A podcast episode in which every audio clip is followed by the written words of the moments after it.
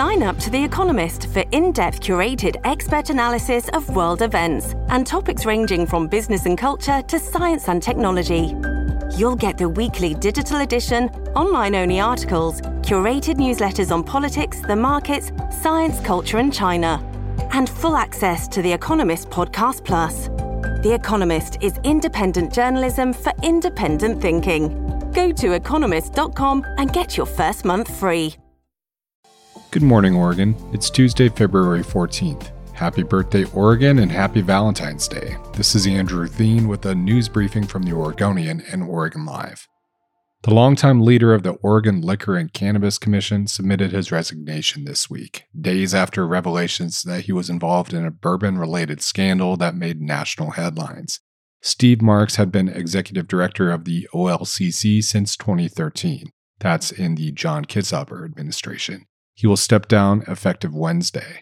Governor Tina Kotek had already sought Marks's resignation earlier this month, well before the Oregonian and Oregon Live revealed that an internal investigation at OLCC found that Marks and top deputies had diverted special bourbon for their own use or for gifts.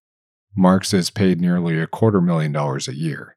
The scandal involved rare bourbon like Pappy Van Winkle, which can fetch massive payouts on the secondary market and is extremely hard for regular people to get their hands on due to limited supply. Oregon justice officials opened a criminal investigation on Friday. The OLCC's investigation wrapped up in August. Kotek said she's trying to take action against other OLCC staffers who took advantage of the long-standing OLCC habit of setting aside the good stuff. Kotek issued a statement to all state agencies on Monday morning announcing that executive staff at those state agencies serve at the pleasure of the governor. Till now, those staffers had reported to the agency directors and the volunteer commissions that tasked with overseeing the agencies. Mayor Ted Wheeler is eyeing a key piece of land once earmarked as a vital development opportunity on the city's east side as a potential site of a large homeless camp. Wheeler's staff is looking at private land in the area known as the Clinton Triangle. It's bordered by light rail and railroad tracks and Powell Boulevard and Milwaukie Avenue. Mayor Charlie Hales had viewed the property as a key place for a signature project years ago when the Orange Line Max train opened. Now, Wheeler's staff said the office is looking at potentially buying the land, though the office did not confirm or deny that as of Monday afternoon. The Portland City Council voted in November to ban homeless camping by 2024, and in an effort to make that legal, approved creation of six city run campsites with sanitary and other services, each for between 150 and 250 people. Wheeler's office has spent weeks working to finalize locations for the first three encampments, which the city has committed up to $27 million to build and operate for a year. But Wheeler and his staff have provided few other details about the sites or where in Portland they may be located. A Portland police officer is under investigation after striking a suspect in the head with the butt of a police shotgun to apparently disorient him and prevent him from reaching for what looked like a gun in a stolen car. That's according to Portland police.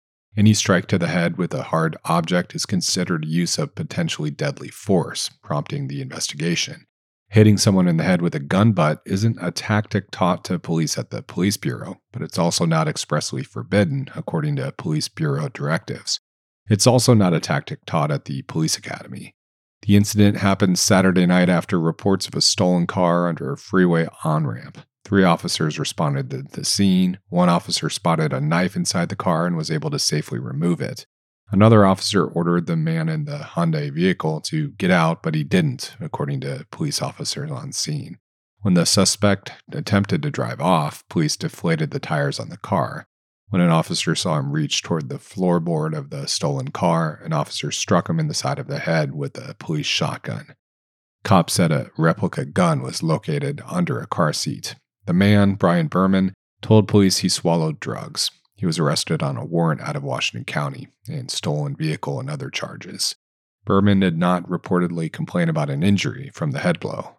Under Bureau policy directives, officers can use deadly force under specific circumstances.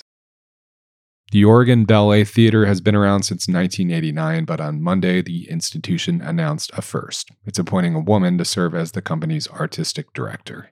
Danielle Rowe will start her tenure with the theater on February 27th. She will join alongside new executive director of OBT, Shane Jewell. Rowe started her career in 2001 and has danced with the Australian and Houston ballet companies. She retired from dancing in 2015 and moved on to choreography, helping to orchestrate routines in Idaho, San Francisco, New Zealand, and elsewhere.